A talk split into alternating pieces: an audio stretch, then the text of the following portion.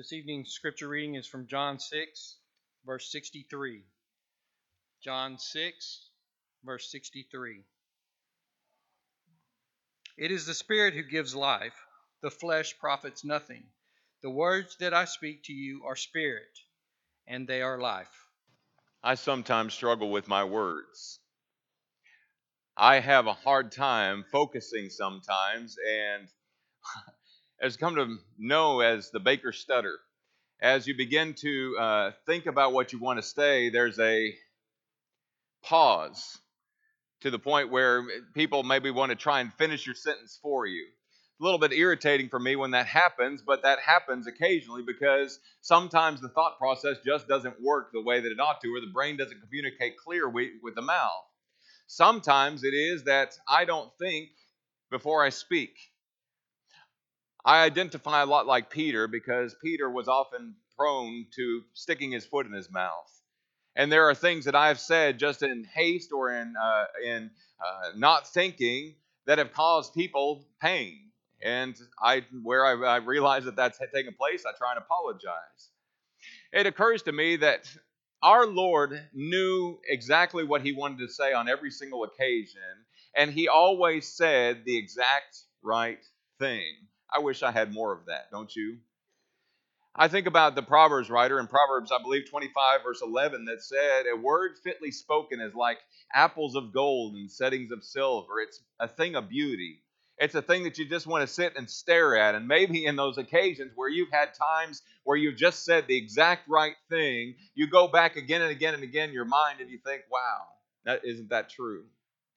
And yet more often than not, I find that I fail either in thought or in word when those things come to me. The words of Jesus knew what he needed to say and how he needed to say it. So much so that the simplest of, our children that we've just dealt with a few minutes ago could understand the things that he was talking about. He could make those complex things very, very simple in his parables and casting alongside spiritual truths along things that we knew here in this life. But I think about the fact that when attitudes and when words rather fail me, especially when there's ungodly attitudes or temptations and thoughts come into my mind, I'm always looking for things that are going to draw me nearer to the heart of God. I'm always looking for those things that are going to cause my mind to focus more on the things that I ought to be focused on. Just by way of example, I'm a big believer in whenever it is that you have somebody leading a public prayer. If your mind is kind of like my mind, practically, I can be with the person for about the first few words. Next thing you know, my mind is 1,000 miles away. You ever have that happen to you? Sometimes, whenever it is, I find my mind begin to wander, listening to the phrases of each prayer of the person leading the prayer, and then just quietly to myself saying, "Amen," if I agree to that, because that keeps my mind and my brain engaged. I want to pray along with somebody, but I have a hard time sometimes keeping my mind engaged, practically. When we talk about temptations and when we talk about ungodly things and things that maybe my mind doesn't need to dwell on or think about, have you ever thought about using the words of Jesus in order to help you through some of those difficult times? That's what this lesson, and the one that's next week, is going to deal with. Rather than doing one lesson of 6 points all together and spending a long period of time on all of those, we're going to split them up 3 and 3. 3 this week, and Lord willing, next week we'll do 3 again. Let's use the words of Jesus to draw closer to the mind and heart of God when things come into our lives that, we don't necessarily know how to deal with. Open your Bible, please, to Matthew chapter 16. Let's deal with the first one here in Matthew chapter 16.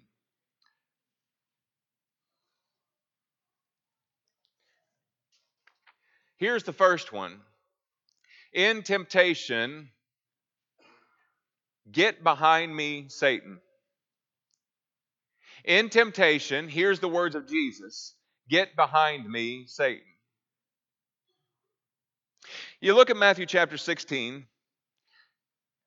We go down usually to verses 16 and following, where the context is Jesus there outside the region of Caesarea Philippi begins to ask his disciples, "Who do you say that I, the Son of Man, am?" And the disciples give all kinds of answers, but then you find Peter making that great confession and saying, "You are the Christ, the Son of the living God," and Jesus giving that blessing to Peter.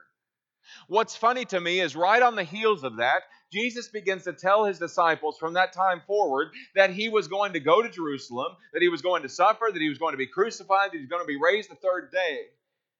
And as his disciples are perhaps hearing this for this occasion, note what Peter does there in verses 23 and 24. Peter grabs the Lord, pulls him aside, and says, "Never, Lord, will this happen to you. Lord, I will not let that happen to you in any situation or any circumstance." And note what Jesus has to say there to Peter. Verse 23, very emphatic. "Get behind me, Satan." Literally in the Greek, "Withdraw yourself until you slink out of sight, you adversary. You're not setting your mind on the things of God, but on the things of men."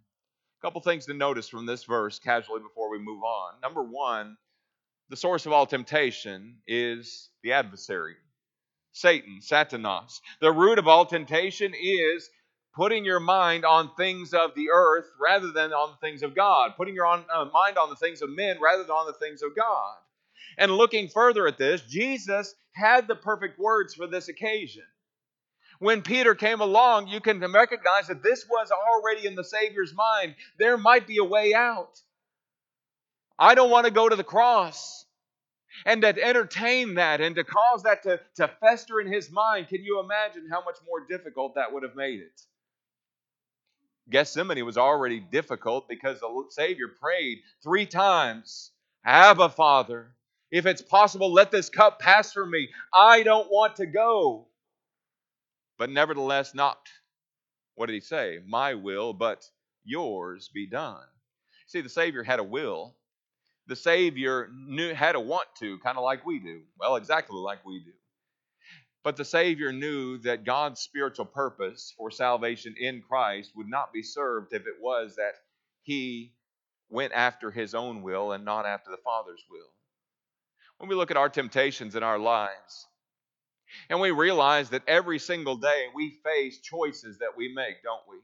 We face the question of whether or not I'm going to focus on man's will, or the question whether we're going to focus on God's will. Did you ever think that the words of Jesus are powerful in those situations? About how it is that you can say to yourself, "Get behind me, Satan." We already know James chapter 4 talks about resisting the devil and he will flee from you. Draw near to God and he'll draw near to you. I think we'd be hard-pressed to do better than Jesus, don't you? And thinking about Matthew 4 and Luke 4 and how it was that whenever he was tempted by the devil in the wilderness, 3 times he answered, "Thus it is written, thus it is written, thus it is written." Knowing our Bibles, but recognizing there's power in the words that Jesus spoke. "Get behind me, Satan, for you're not thinking about the things of God, but you're thinking about the things of men." These are words of resistance.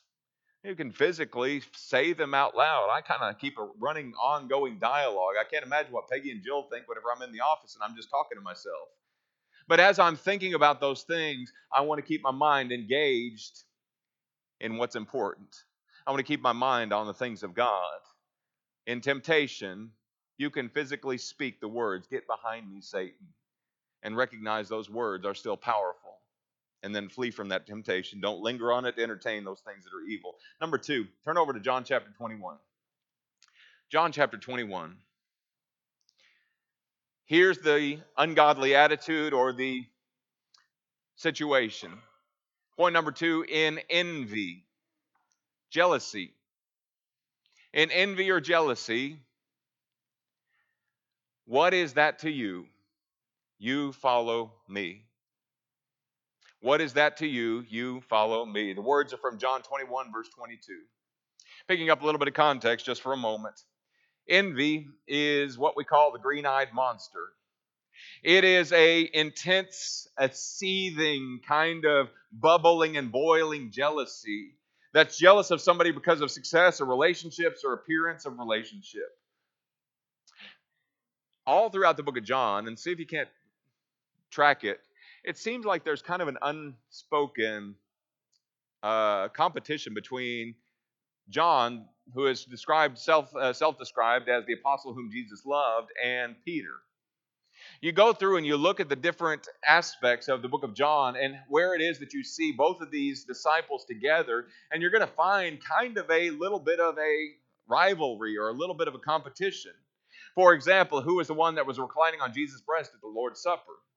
Well, it was the disciple whom Jesus loved, and Peter had to ask him who he meant whenever it was that he said that one of them was going to betray him. John was the one that was brave enough to enter into the high priest's courtyard because he was known by that household. John didn't deny Jesus. Peter was the one that magnified his failure.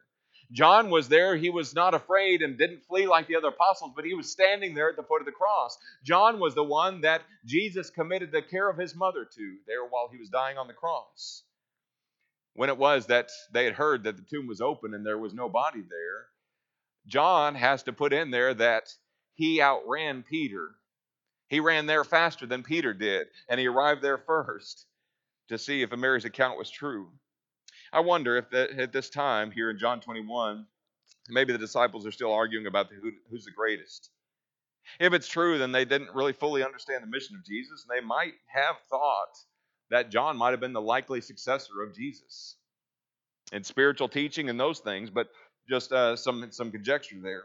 Look at John 21.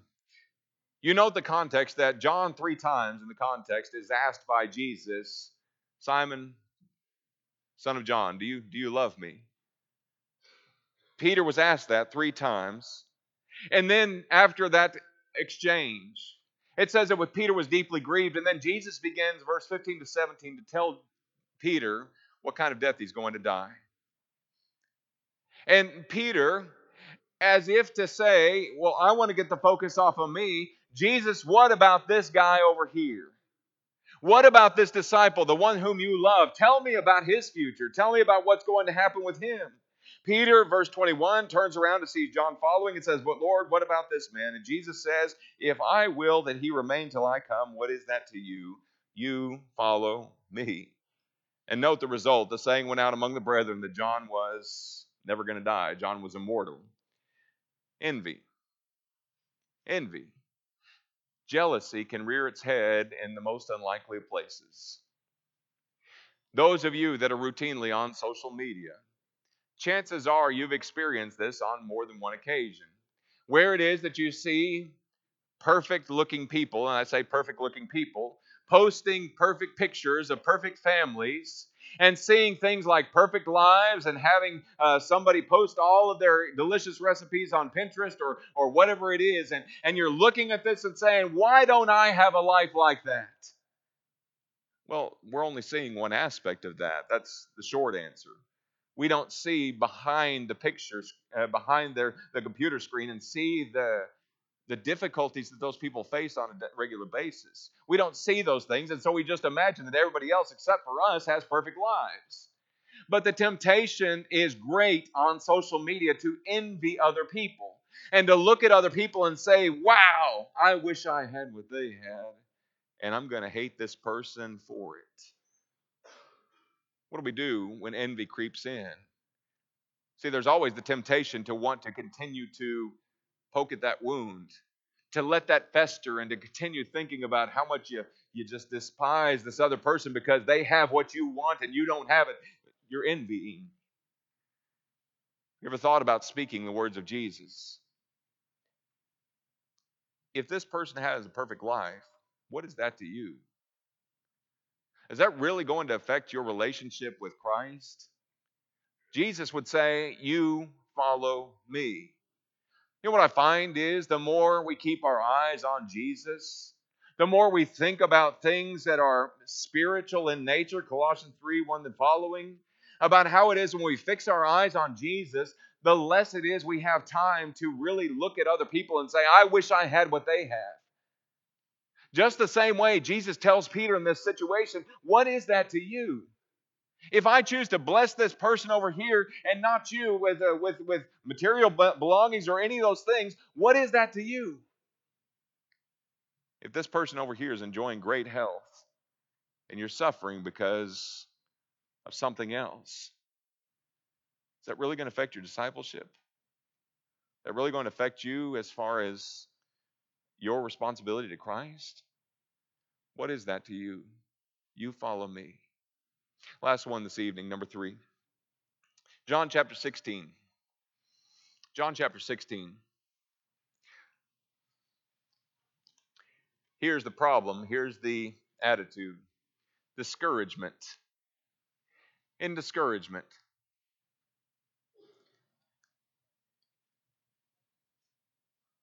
John 16, verse 33. In me you may have peace. In me you may have peace.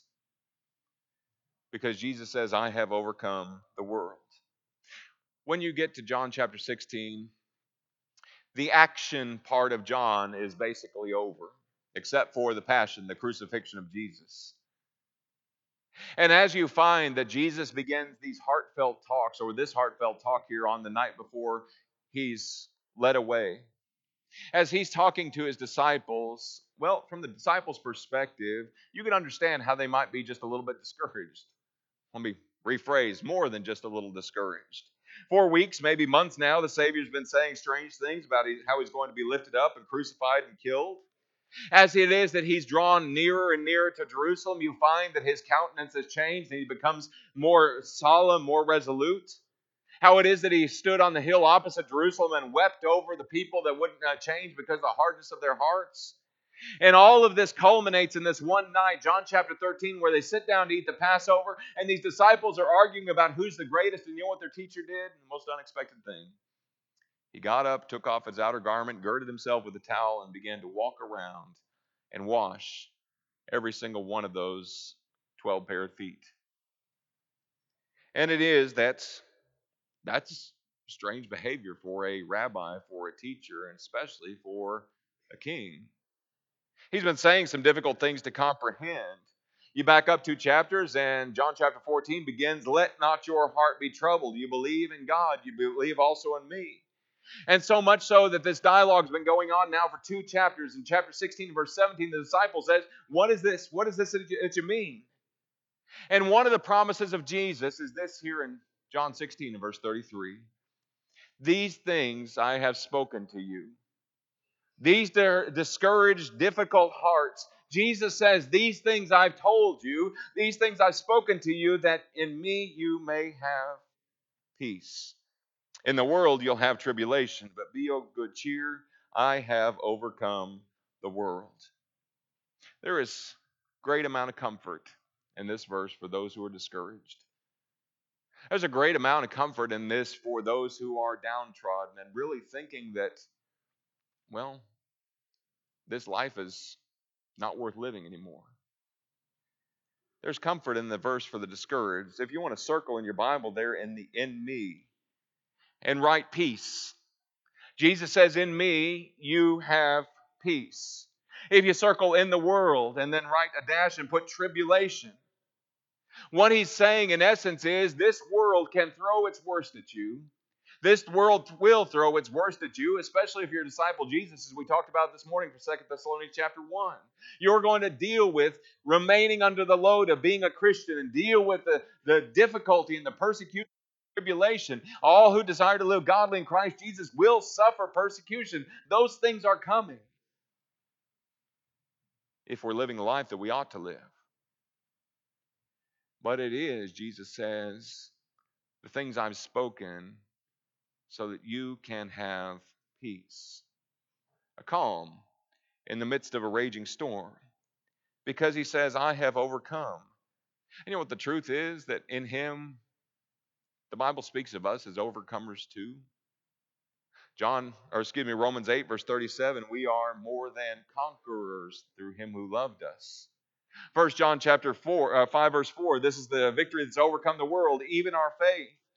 Yes, trials and difficulties may get us down. Yes, there may be opportunities where we spend time in the valleys, where we get discouraged and get brought down.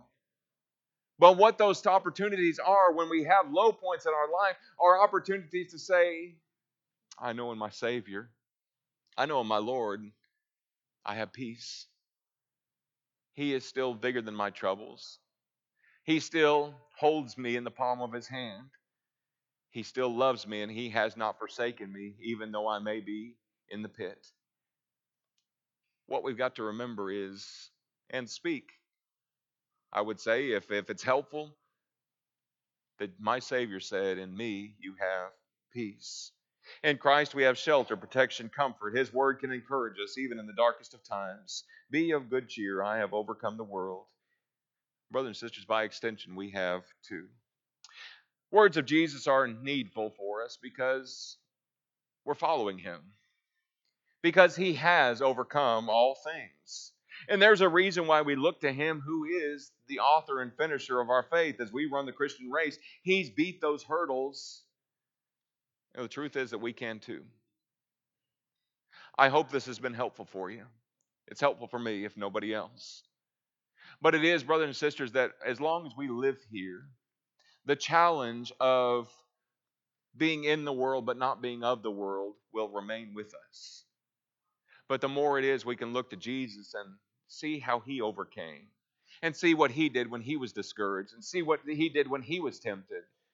And realizing that all of those things made him a sympathetic high priest, to where he can look down and he can see your plight, he can see your state, he can see your temptations, and tell the Father, I've been there. I know what it's like. Isn't that a wonderful blessing to know that Jesus cares, that he knows, and that he still loves us? Thank you so much for your kind attention this evening.